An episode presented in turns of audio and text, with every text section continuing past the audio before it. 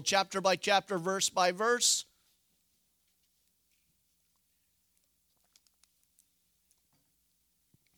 Revelation chapter two, got a lot to unpack because it is the first letter of the seven letters to the seven churches. Let's read verse one. We'll put it in context, then come back. To the angel of the church of Ephesus write, these things says he who holds the seven stars in his right hand and who walks in the midst of the seven golden lampstands. Let's pray. Father, we thank you. We ask, Lord, that you would direct our hearts to your will, to your purposes. Lord, biblically, that's how we need to think, not worldly. And Father, allow our hearts to draw close to you through these red letters. Thank you, Lord, for those serving. We thank you and ask that you'd bless those who can't be with us today, watching us over the internet and over the radio. We love you, Lord. Speak to us again in Jesus' name. Amen. Revelation chapter one, verse nineteen tells us the key to revelation. This is always important because we're going to continue to make this a point so that you can understand how easy it is to understand the book of Revelation. It is actually really easy. When I nod my head, it means put the screen on. There you go. All right. We're just trying to work out some details there. Write the things which you've seen. That was chapter one. We've already accomplished that. Things which are, that's going to be over the next couple of weeks, chapter two and three, and the things which will take place after this. Excuse me. So once we get this idea, once we have this key, the book starts to make sense. Now, in verse one of chapter two, he says Ephesus, and so you'll know that on the map. Let's make sure. Excuse me. It's always when I start that my throat starts to tickle. Yes? Anybody? So we talked about last week how uh, John was uh, on the Isle of Patmos, but as you can see also the other seven letters represented on the map, which is in modern-day Turkey. Ephesus is there, Smyrna is there, and as you'll see, Pergamos, Thyatira, Sardis, Philadelphia, and Laodicea. Now remember, there were other churches in this area. This isn't the totality of the churches, but these were the churches whom Jesus, remember, red letters, chose to write. And so they are going to be our focus over the next few weeks. The church of Ephesus is going to be what we're focused on today. Now, Mike, let's go ahead and put up that slide.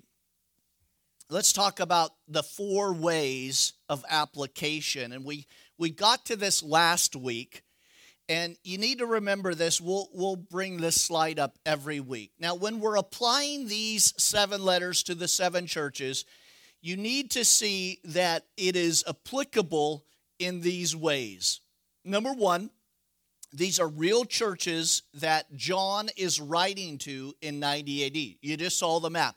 These are physical churches at ninety-five, did I say ninety? ninety-five A D. These are real churches. You can go there today. We'll show some images of the ruins of Ephesus, but these are real churches. The other way is we will see, and we'll make note of that every time we go through, is that each of these churches represent a period of history in church history. So it's very valuable, and it's amazing how accurate these seven churches are when it relates to history. And in fact, if you look at your little handout that you have, right underneath the name of the church, you will see the... I, I realize it's in really small font. I can't even see it. I have to have it on my iPad and then blown up. Ha. So, but you can see the church history and the date on there. That's important for you, and we'll make note of that. As we will see today, the Ephesian... Ephesian, Ephesian church is the apostolic church and the period of time in which it's in. But it also applies to, to churches today. That means the actual churches in our community. And you can have multiple different churches in a community. You can have a church that's in Ephesus. You can have a church that's a Laodicean church, the The entitled church. You're going to see some Philadelphian churches. You're going to see some dead churches in a community, amen? And you're going to see some compromising churches. You're going to see the church state religion. If you go over to Europe, you'll see that. Is not the Church of England that way? The Lutheran Church for uh, almost five hundred years has been the state church of Germany. And so these are churches today. But lastly, and more importantly, how to apply these seven letters to the seven churches, as we will see today, how tragic it is that it isn't talked about a lot in churches, is how it applies to us personally. Because we always want to take the Bible and we always want to apply it to us personally. How is this going to affect me? Now, what's interesting, in a room this size and this amount of people, you are going to have different types of people in their walks with Christ and where they are. You might be in a, an Ephesian church today, by somebody in the front might be a Laodicean or a Philadelphian church. Does that make sense to you? This all applies to different people at different stages. Now, what's interesting, too, is you could start out as an Ephesian church and then later on become a Philadelphia church, or sadly even become apostate and go into the Laodicean church. So these four ways are how we are going to look at each letter as we work our way through. Does that kind of give you an idea? In every single letter, we will bring up the slide. And as you make notes, and I encourage you to make notes, uh, we always have pads of paper, by the way, in the back, and we have plenty of pens. We encourage you to do that. We encourage you to mark up your Bibles. If you've got a... a an electronic device like an iPad, you can easily make notes inside of that as well. And I encourage you, as you go through, as you write Ephesus, you can write these four points. And we're going to see in a minute, we have four other points that to make as well. But this is how we're going to apply them. And I would love for you, as you go through this, to see where you are in your walk. Isn't that not important? You might be reading one of these and go, well, that doesn't apply to me. But yes, but one of them will. One of them will apply uh, to you, and we will see. Uh, I will tell you a lot, especially in the United States of America, more churches and more people are represented by the Church of Ephesus than any other church. There's a lot to unpack. And we need to ask the Holy Spirit to search our hearts, so that we would be truthful with him, so we can do restoration and improvement and correction in our life. The other thing that's important about how to apply this is the four C's. Now, you're holding in your hand something by Doctor Ironside, and he wrote this a long time ago, but it's still applicable today. And the four C's, now, this is so old, what I tried to do... Uh, was to give you some modern words to that.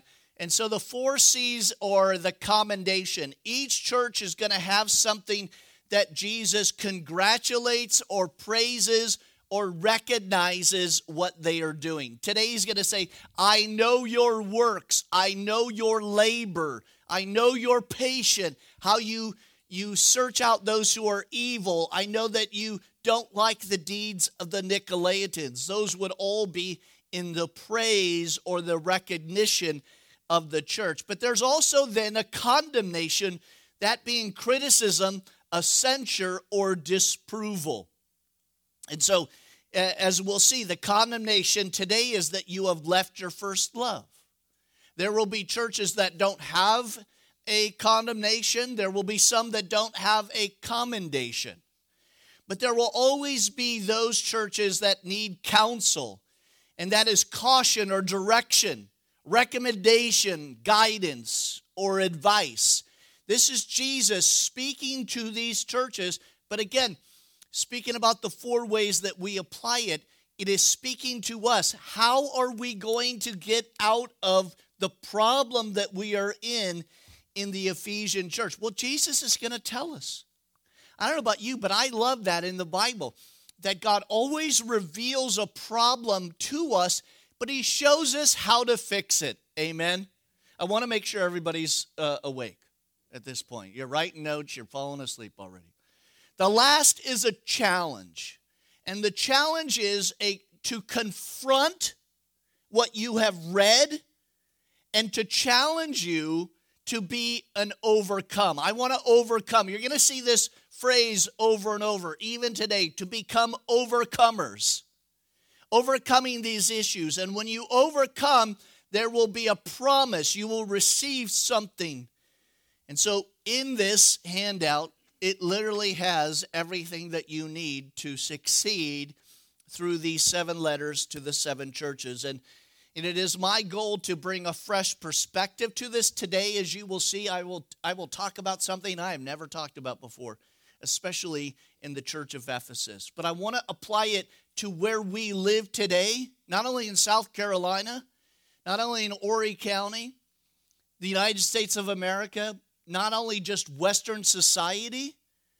Guys, I want to apply it to us, how we are, our walk with God. That's important. Because at the end of the day, God, I know this is shocking, God doesn't care that we went to Calvary Chapel or some denominational church or a state-run church. What he cares about is your personal walk. And that's important. And now, yes, the church where you go is important. I don't want to, no letters. It is important, but what's most important at the end of the day is your conversation with Jesus at the Bema Seat, just one-on-one. Okay, Micah, is that the last of our, but we have some Ephesus photos. Yeah, we'll do those in a little bit. All right, verse one. That was only eleven minutes. I have a question for you today. How much silt... Do you know what silt is? How much silt has built up in your life? And if you don't know what silt is, I will describe that as we go through. So the question is, how much silt is built up in your life? You see, this portion of Scripture has been strangely neglected inside of the church for the last two thousand years, and even, and more especially, even today. The book of Revelation is seen as a problem book. It it really isn't applicable. I mean, it, it's an enigma. Who can understand it? Well, we will. And again, the tools that we are giving you today, seeing the verses that help us understand the, the, the book of Revelation, but also that these are red letters of Jesus Christ. Do you have a red letter version of your Bible? Again, while many turn to the epistles of Paul and other portions of the New Testament for uh, church truth or church doctrine, often the letters to the seven churches are neglected. And sadly, they're neglected, but again, they're from Jesus. Why would we ignore something from Jesus? Just because it's inside of a book that may not be, for, uh, for our purposes, easily understood by the common church community. Well, I'm not going to go into Revelation. Yeah, what? Why not? A lot of it is red letters. Why would I not want to hear from Jesus, especially these letters? Again, the neglect has contributed to churches today being ignorant of Bible truths and thus going into places that the Bible doesn't even address. Again, guys, the Bible is not progressive. That's a big word today. It's instructive. Do you see that? It doesn't change. The Bible doesn't know anything about social justice or genders. Doesn't know that. What it knows is truth. It knows one justice. It knows two genders. It's not progressive. It's instructive. Now think about how many people are missing that today inside of the church. Listen, I would love to stream to every church in America the seven letters to the seven churches. We might see some actual reform going on, not only in churches, but in human lives. When we get to the church of Laodicea, you will be, well, you won't be shocked, but you might be shocked by the things that are coming out of churches today. Sadly, not about culture. It's about Jesus. And yes, we live in the culture, but the culture does not dictate what we say from the pulpit. It has nothing to do with it. It has everything to do with this book that is in your hand. Amen? All right. So let's look at the ways of applying. Uh, uh, well, I already did that. What, Ron, would you just follow your notes? Okay. I already did that. He says, to the angel of the church of Ephesus write. Please note with me the word church there. It means to be called out. The church is called out from a previous relationship with the world and now has a relationship with Jesus. You need to know that. If you're inside of what is called the body of Christ, this church, then you need to know that you've been called out of the things of the world and now you are the bride of Christ. You have a special relationship. And he says to the church of Ephesus, let's run some of those. Let's show some images. A couple of years ago, a couple of the guys and I, we were here in Ephesus. And if travel ever opens up again, we'd love to take you guys on a tour of Turkey and Greece. This is, uh, it, it is wonderfully preserved. It's probably one of the best next to Athens and some of the Greek cities. Um, but this is Ephesus. I mean, I mean, think about walking down that road and having shops on the left and right, right? Just a, in ninety A D. What, what that looked like, what that smelled like. Really? Like, yeah, but the Romans had plumbing. It's okay. Now look at this amphitheater. Look at this view from the amphitheater. Paul talks about how when he was there in Ephesus, and re, you got to remember that Paul is the one who planted this church, right? He had been there for a long time. This is one of the most important churches uh, in Asia Minor at the day. And remember, they were yelling for hours, "Great is the temple of Diana," and they're shouting this out. And again, if you don't know what I'm talking about, go read uh, in Acts how that uh, the church is established, and then later on, the the actual letter to the Ephesians. But from this view, can you see that in the back in the distance, those mountains there, and there's a plain to the right? There's a coastal access. At some point, Ephesus, as we will see, uh, was no longer a port city. Again, originally, it had been a prosperous city, one of the largest commercially in the Roman province. It was an important city, very important. It was founded on the river uh, Cayster, and it was an important harbor. It was a it was a port city. The problem is, did you see that uh, that that that image? Throw that up again, Micah. Uh, there's no port. Why? Because the Cayster River gradually filled in the harbor. Through continual attempts to clean the harbor, certain channels were kept open for a while, but eventually the port of Ephesus lost its accessibility to the sea and therefore declined uh, as an important city. Now, when we get to Smyrna and the modern day of Izmir today, That is a that was an important port city, and they basically took on the role of what Ephesus used to be. Now, I want you to hear that.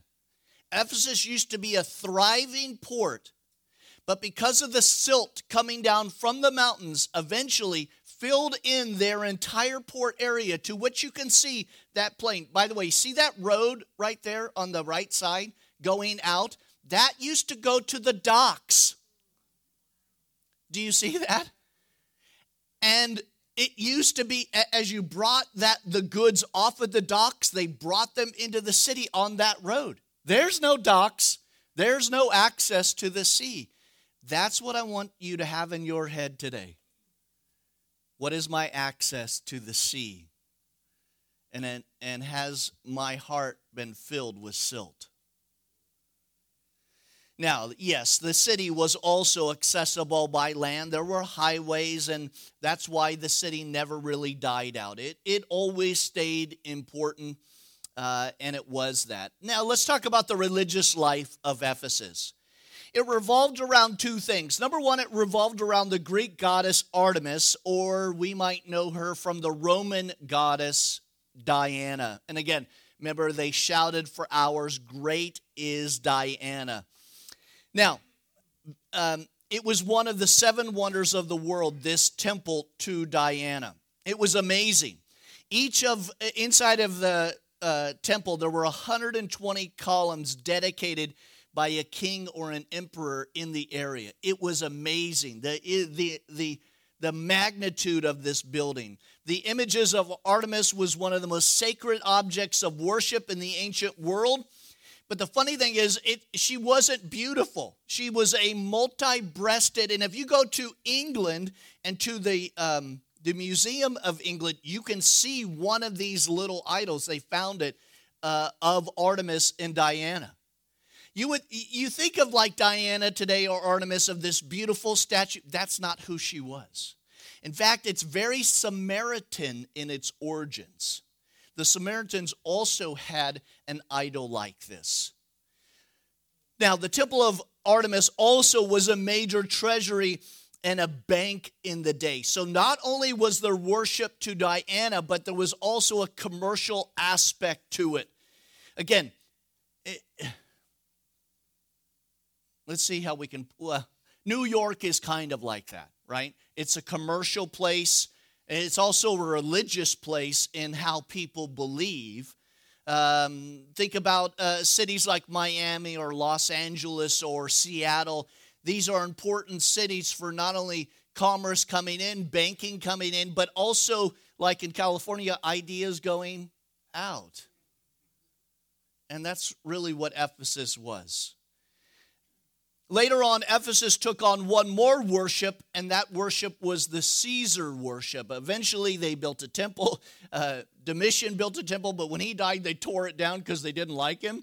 But they eventually built other temples to Caesar. The idea of Caesar worship, pinching a piece of incense to Caesar and saying, Caesar is Lord.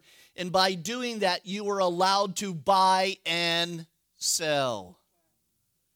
And we will get to that when we get to the mark of the beast, because the Ephesians knew exactly what John is talking about. Again, these letters written to them, they're not written to us in twenty-one, right? They're written to them in ninety A D with all of the language that they would understand. They don't need John to sit down and write a commentary of his letter for them to understand it. They knew exactly what he was saying when he wrote this to them. The imagery that he speaks about, it is going to come into their head and they're going to know. Now, when we look at each, there's one last point I need to, and then we'll move on to verse two. In each of these seven messages, they begin with a personal description of Jesus Christ taken from the vision that was in chapter one. So each church has a little bit of that vision in chapter one. Uh, in the case of Ephesus, it's talking about, notice it says, that these things says, he who holds the seven stars in his right hand and who walks in the midst of the seven golden lampstands. In, in this case, he's talking about the Ephesian uh, elders. He's talking about the group of people that have come in and out of there. It, you got to remember, this was a hotbed uh, of, ch- of church uh, speakers coming in and out. It, Paul was there, Timothy was there, um, Apollos had come in there, and eventually John. Geez, my mind just about stopped there for a minute. That's why I got to put it in my notes. Anybody else, you're getting to that age, you're like, I got to write it down. Thank God for the, the phone that you can speak into, but that that's another thing. Guys, how easy it is for the church to become proud and forget that pastors and teachers are God's gifts.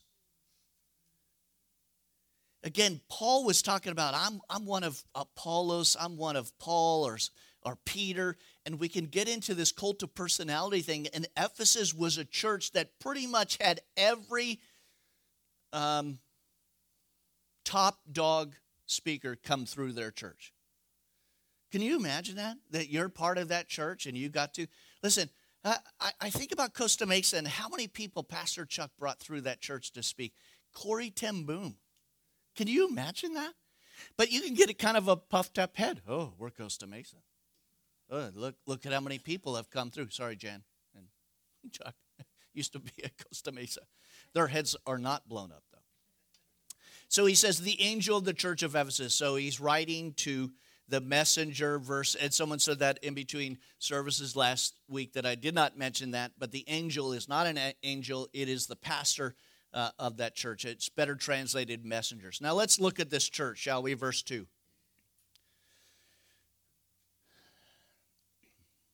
Now, every time we go through these letters, I won't have to say everything I said today. We'll just start out and we'll we'll start going through. We'll show the slides and then move forward.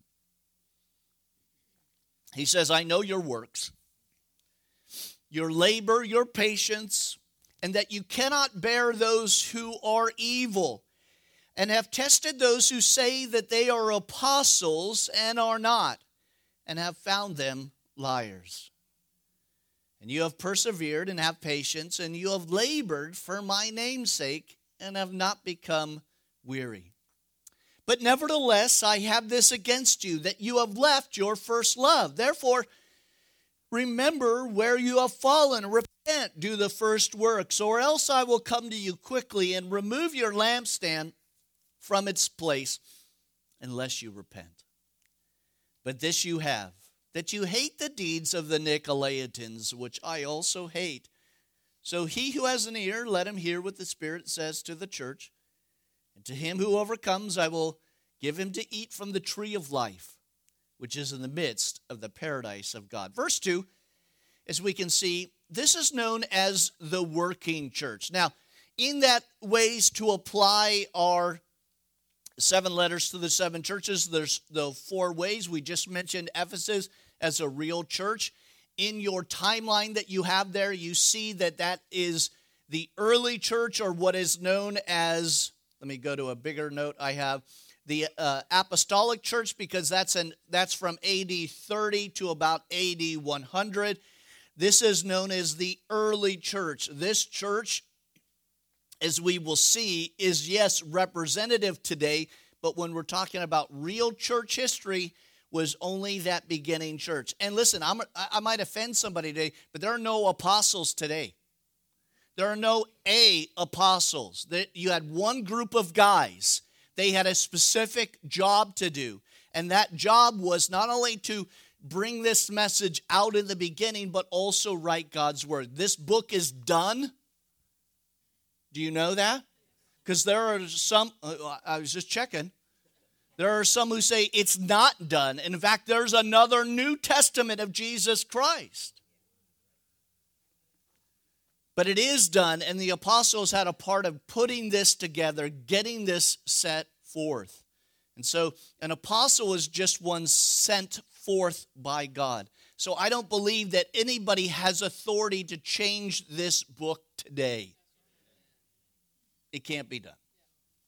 So, because it's in stone and because it was finished, we don't have that role as they had previous. So, this church is known as a working church or a laboring church. Now, when you read that, you're you're like, hey, I'd like to go to this church. I mean, they hate some stuff that Jesus hates. They're getting rid of some evil. It seems like they're doing a lot of good things, are they not? Sounds like a pretty fun church to attend, except for that part where you left your first love, and we'll get to that. But other than that, it sounds like it's very exciting. Not all, not all acts of service are too small to escape the Savior's notice. I want you to hear that, because inside of this church, it's a working church. It's a laboring church. And Jesus sees everybody who labors with the right motive for him and for the kingdom of God. Someone once said, to come to Christ costs nothing. To follow Christ costs something. But to serve Christ costs everything. Jesus said, whoever finds his life will lose it. And whoever loses his life for my sake will find it. It does cost us something. He says, I know your works. So Jesus looks at his church and he knows what's going on inside of every single church. There's no mystery to him. There's no hidden anything to Jesus. And he would say that to everybody today. Remember, we're applying it not only to churches, but applying it individually. God knows what's going on in your life today. You cannot hide it. Go ahead, try. I'll, I'll wait. Go ahead and lock the door to that secret room in your life. Go ahead, do it. I'll wait. Can't be done. He can see it all. Now, note with me in this verse, it says, you cannot bear those who are evil. The Ephesian church also pursued doctrinal purity. Now, we don't like to say doctrine today. People say doctrine, and they just get bored. I don't want to hear about doctrine. But in Acts twenty, Paul says, I know that after my departure, savage wolves will come in amongst you, not sparing the flock. Also from amongst yourself men will arise, speaking perverse things to draw away the disciples after themselves. Therefore, watch and remember that for three years I did not cease to warn everyone day and night with tears. And so Jesus brings to their remembrance that which Paul had told them only some forty-five years before. The time in which Paul left, wrote the, the letters to Ephesus, to the time now that we are reading is roughly forty some years. That's not a long time, is it? In forty years, they let the silt build up in this church. The church today, like the Ephesian church, must vigorously test those who claim to be messengers from God, especially those who they are, notice, they claim to be apostles. They claim to have some kind of authoritative message. And yet that authoritative message is not biblical.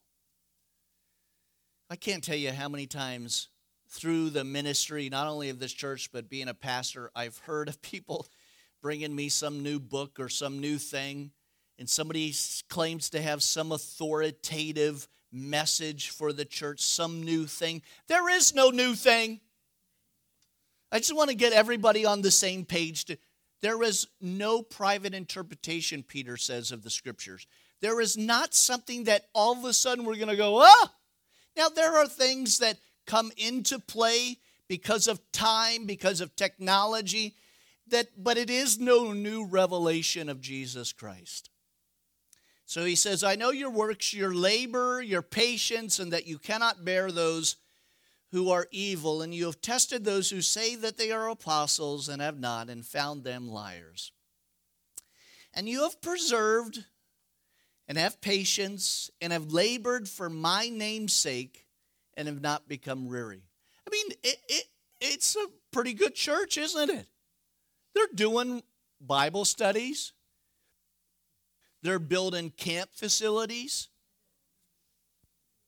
They're reaching out into the community with radio stations, with billboards. But verse four, he says, nevertheless. When you read nevertheless, what does that say? It means, paraphrase, the stuff before doesn't mean anything because now there is a nevertheless. So what was good is now... Eh, Not so good, because there's a nevertheless. Guys, you don't ever want to have Jesus say, hey, nevertheless, because that's not good. So what's the not good? He says, nevertheless, I have this against you, that you have left, not lost, left your first love. Though the Ephesians had not departed completely from their love for God, it no longer had the intensity or meaning it once had, which often can become a very serious condition. The church's problem, evidently, was not a lack of faith. It was not a lack of standing up for doctrinal truths. It wasn't about their will and service to God. Instead, it was a matter of the heart. The passion that they once had for Christ had grown cold. The Ephesians' cooling heart that had overtaken them was a dangerous forerunner of spiritual apathy. that later was to erase most of their testimony of this church. Again, it's important for us to learn from the Ephesian church and learn from this apathy. Listen, the pattern is sadly familiar in the church and in church history. It goes something like this. A cooling of a church's love for Christ. Then it's a replacement by the love of the things of the world. So remember, nature cannot have a void. So if I'm leaving Jesus and my love, I'm going to replace it with something, and that's the world. And so we often start to compromise, and then there is spiritual corruption that comes, followed by a departure from the faith and a loss of an effective spiritual testimony. Now, I'm not going to pick on any one denomination uh, or church today. I'll save that for future uh, seven letters to the seven churches. And again, I, I want to make this statement right now. In every church, there are believers. Every church, there are believers in the Roman Catholic Church. Make no mistake. There are people that love Jesus, and we will see them in heaven. That is not what Jesus is talking about here. He's talking about groups or systems, or we would know them as um, organized religion. Mm-hmm. Now, by the time the Ephesian church gets this letter, remember I said there are about forty-ish years past, forty-five years something, past the time in which Paul had wrote his letter to the Ephesians, let alone him being part of that church. So now most of the Ephesian Christians were now second-generation believers. And though they had retained purity of doctrine and life and had maintained a high level of service, they were lacking a deep devotion to Christ. How the church today needs to hear the same warning. Listen, that orthodoxy and service are not enough.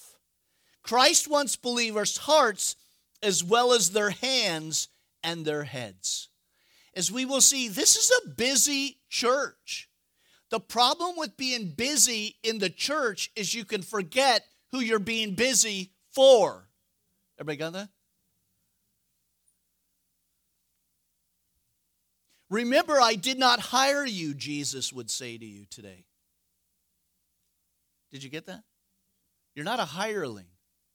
You are sons and daughters of the Most High God, priests and kings for the King of the universe.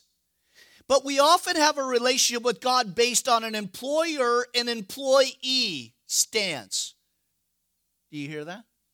Uh, ask my boss. Guys, I'm guilty of that. I say that all the time. Uh, my boss is Jesus.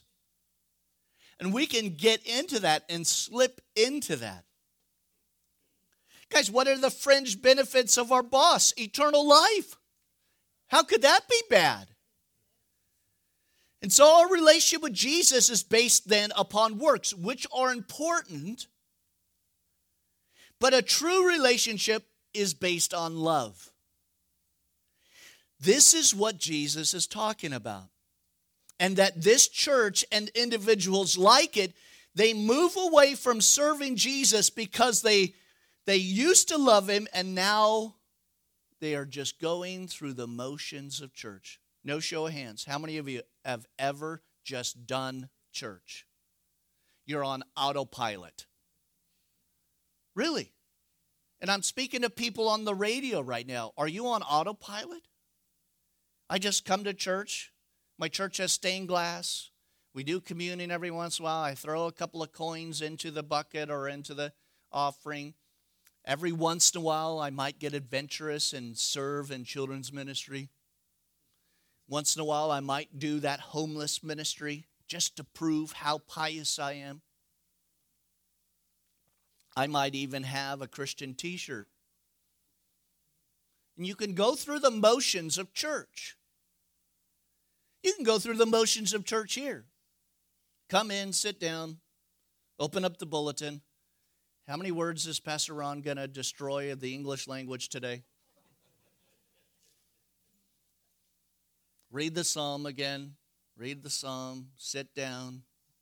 Hallelujah. Great. When's the next potluck? When's the next communion? Sunday, Wednesday, Sunday, Wednesday, Sunday, Wednesday, Sunday, Wednesday. And we can go through the motions. And it's very easy.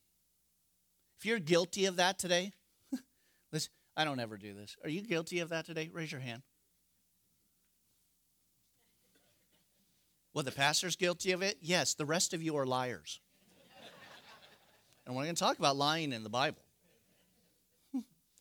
Are you guilty of just going through the motions?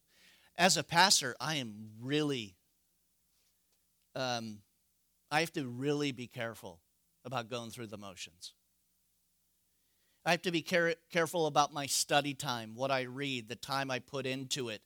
I can it can be real easy. Do you know, and not this is not of pride, that I could teach this entire Bible because I have done it. I was in Madagascar one time, and I asked the Bible college students there, I said, listen, I want to teach you something about being a pastor, because they were learning how to be pastors. And I said, you know, you have to be re- ready in season and out of season to teach God's word at any time. So I asked them, I said, hey, pick a book of the Bible right now, and I will teach from it. And they picked Peter, and we opened up, and I started teaching from it. Because I can do that, because I've done that. And I've taken not only this church, but also my youth group before in California through the Bible. So it's real easy for me to do that, to go through the motions. But on Sunday, on Wednesday, when I'm teaching, God, what do you want specifically for me to say? What do you want that person to hear today? And because everybody in the room is in a different place in their life and their walk with Christ, the, the uh, part of Scripture is going to apply differently. I love that someone gets one thing out of it, and then you talk to them, and you go, I didn't get that out of it. I got this out of it. Are you sure he was talking to you? Or my favorite, you were just talking to me today, Pastor. That's my favorite thing. Of course I was. I I've got Apple. They downloaded what you said last night. I've got an app. Listen, can we go through the motions? Absolutely, of church. That's the most dangerous thing. I don't want you to go through the motions. Do you know you can go through the motions in your relationship with your spouse as well? Is it not easy to go through the motion? Oh, I hit a nerve there. I, I was good until that point, and then you said that, and I, now my lunch is ruined. Listen, there is a reason why marriage is a picture and a type of what the body of Christ is. There's a reason why God has children. Oh, yeah. Some of you are like, we're still trying to figure that out. The whole reason. Perseverance, patience, how God deals with us. When we blow it, what does God do when we blow it? And these pictures that God has through the Bible, but we can get complacent in our own relationship as well. We can go through the motions. And Jesus would say to us, the fix in verse five. I got to get going here. I forget sometimes I have a second service. Remember. That's a hard word today, isn't it? Because our country doesn't want to remember. It doesn't like it. Remember. Remember what it was like, Jesus is going to say, when you first met me. Remember what it was like to come in church for the first time after you got saved. Because before we were a bunch of wackos, and now we're kind of okay. All right, mainly some of you. But you come into church, you got a Bible, you open it up, and now it's different. Do you remember those days? Do you remember when you told other people what you read that week in your Bible? Do you remember that?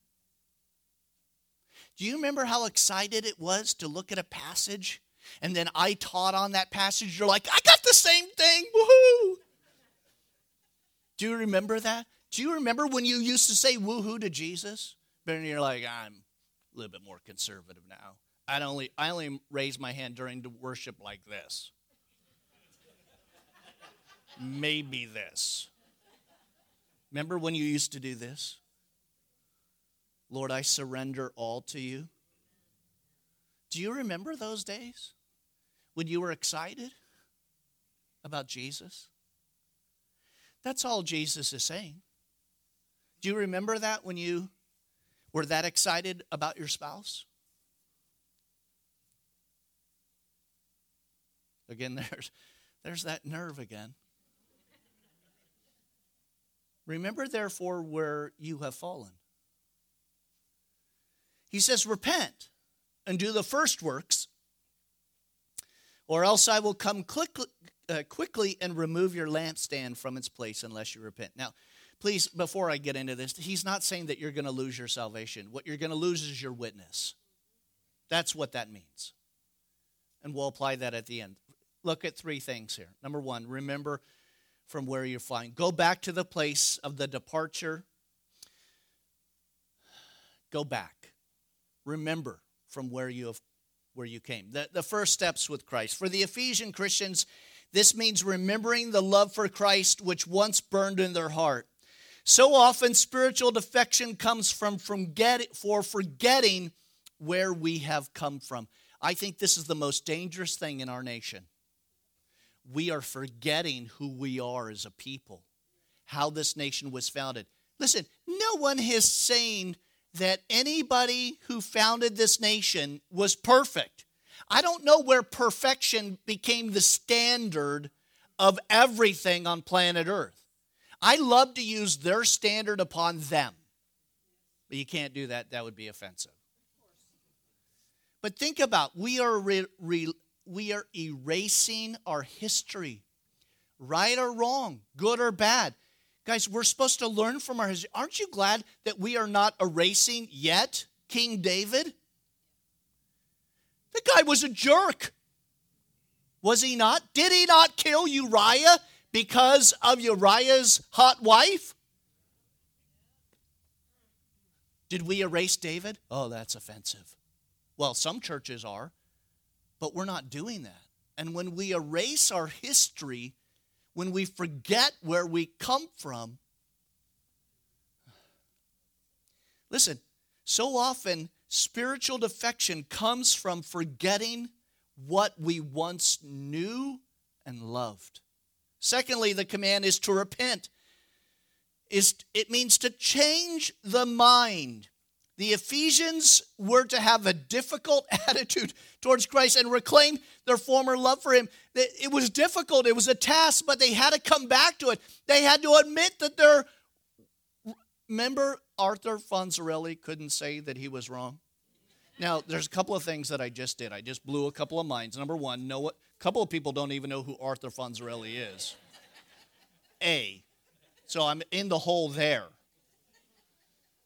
So Google that or go to a YouTube and find Arthur Fonzarelli in the happy days. Isn't it sad now that your pastor is at the age where he has to now explain the jokes?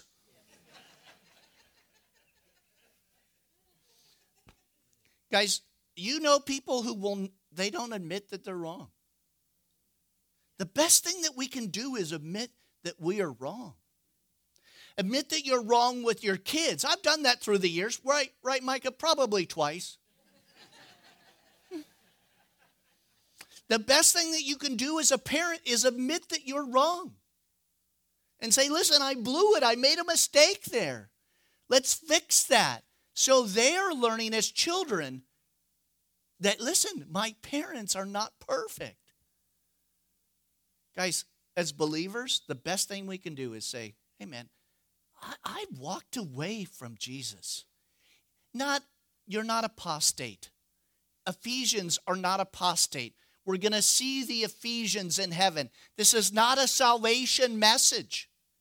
This is a burning message. This is how my witness is. That's what we're going to focus in at the end. That's how we're going to tie it all together. Thirdly, the third command is the outgrowth of the first two. Do the works which you did at first. What did you used to do when you first came to Christ? What did you do? Did you show up midweek service? I got to go to a midweek service. Why? Because I've been I'm working in the polluted world. And then at some point, oh, Wednesday service. I'll just watch the YouTube video. Oh, Sunday service. Guys, we're we're coming out of um, our winter and we're coming into spring and everything. But you know, in the wintertime, when it's really cold out and you're in your bed and it's very cozy, does the devil say the same thing to you that it says to me? Just stay in bed. It's so comfy in bed. Just watch Pastor Ron on your phone. What if I did that? I'm tempted to do a Bible study in my pajamas from my bed. Don't tempt me. What, what if I did that? Someone once said that long ago. Not that it's applicable for everything, but they said, what if the pastor's walk was like your walk? What if the pastor's giving was like your giving? What if the pastor's service was like your service? Do the works you first did. A true love for God is always manifested in the works it produces. The Ephesian believers were faithful workers, but they were not merely bondslaves of Jesus Christ. They had given their hearts to their Savior in a love relationship.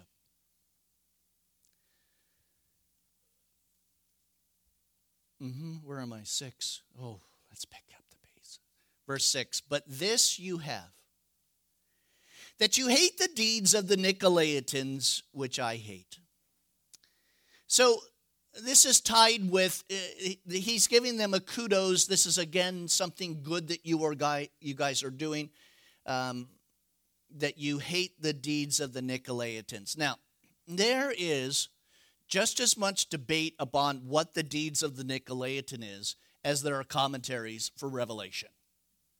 So we don't really know, but we do know what the word means, and I will apply it because I know what church history looked like after this. And so the word Nicolaitan, if you're taking note, means Nico and then Laitan. It means to lord over, Nico, Laitan, the people, the laity. To lord over the people, that's what it means. And so there are people who said, well, no, it comes from this guy, Nicholas, and, and he started this order. And, and it could very well be all of that, that that's not the point. The point is this, is that it caused a system which was later built upon in the three hundreds, and it built upon what we know today as not only the Roman Catholic Church, not only the Lutheran Church, but the state church, the denominational ecclesiastical order. That's a big word. What does that mean? It means this.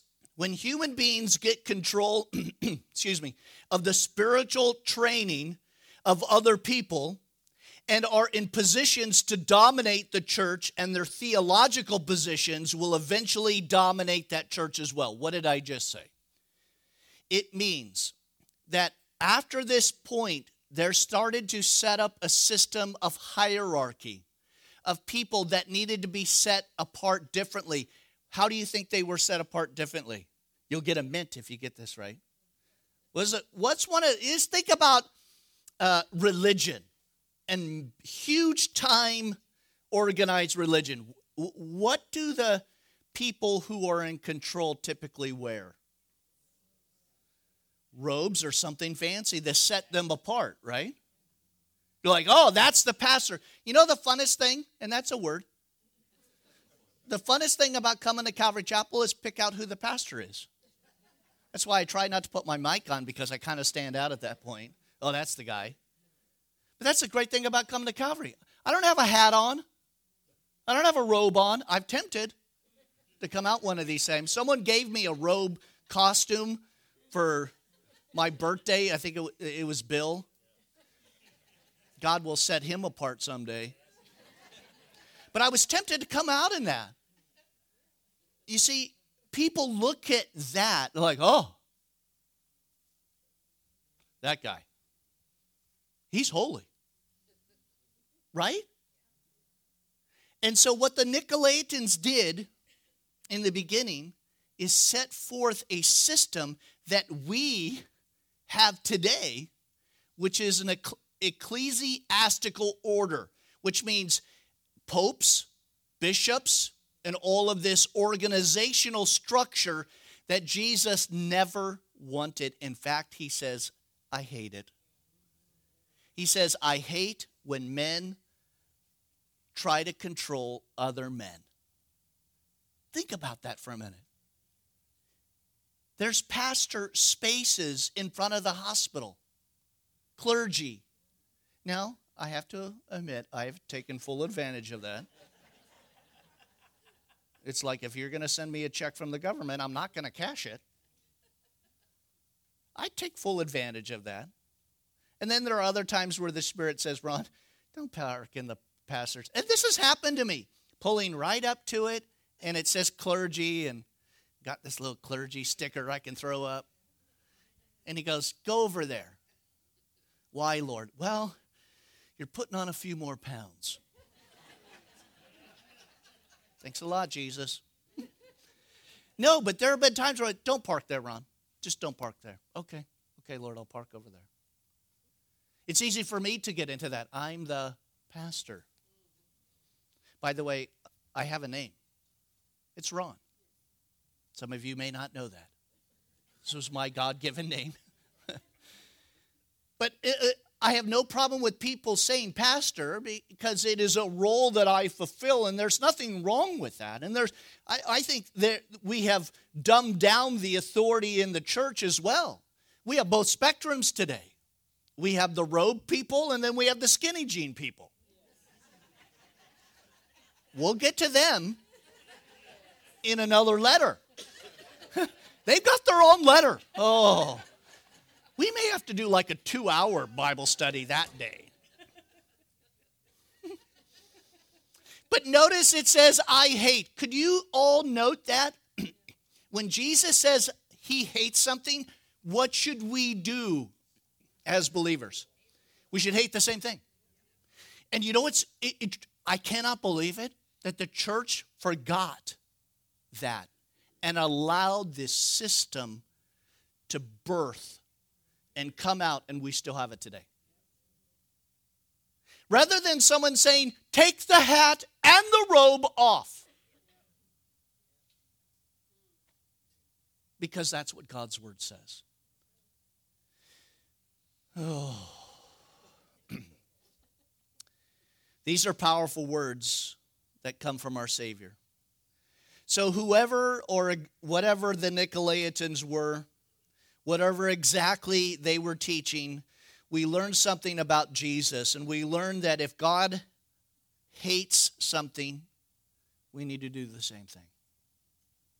Lastly, verse seven. He who has an ear. How many of you have ears today? Okay. So now you can't leave with saying, well, I didn't know. Oh, you heard. He who has an ear. By the way, how many ears do you have? How many mouths do you have? Well, uh, some of you. Uh, so what are we supposed to do? We're supposed to listen twice as much than we speak. These are some profound statements. I didn't make them. Do you hear that? Jesus says, he who has an ear, let him hear what the Spirit says to the churches. And to him who overcomes, you're going to hear that over and over, the overcomers, I will give to eat of the tree of life, which is in the midst of the paradise of God. We will not focus on any of that. That is future. That is to come.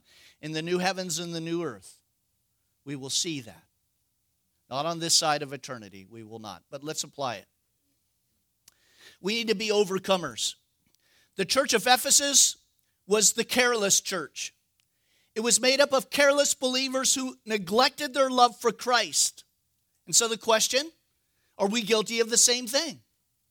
Are we guilty like the city of Ephesus, who gave up over time trying to stop the silt of the river blocking the passage of the port? Evidently, this made Ephesus not as important to the people and access to the sea. What I find interesting is in the book of Revelation, sea is a type and picture of the people, the nations of the world. Now, hear this. Let me really apply this. We've had fun with it. Let's apply it to our lives. This. Remember the silt. It didn't just fill in the port overnight. It was a slow process over time. And even sometimes it was, it wasn't even perceived that it was happening. It was so slow.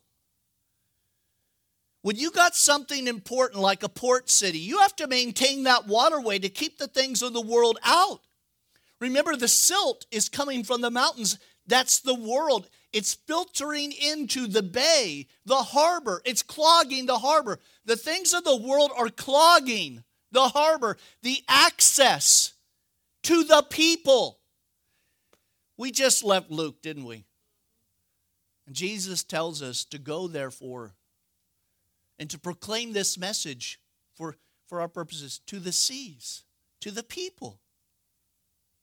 If we stay in that state, that means allowing the things of the world to fill in our port, we will not be as important of a witness to others as before.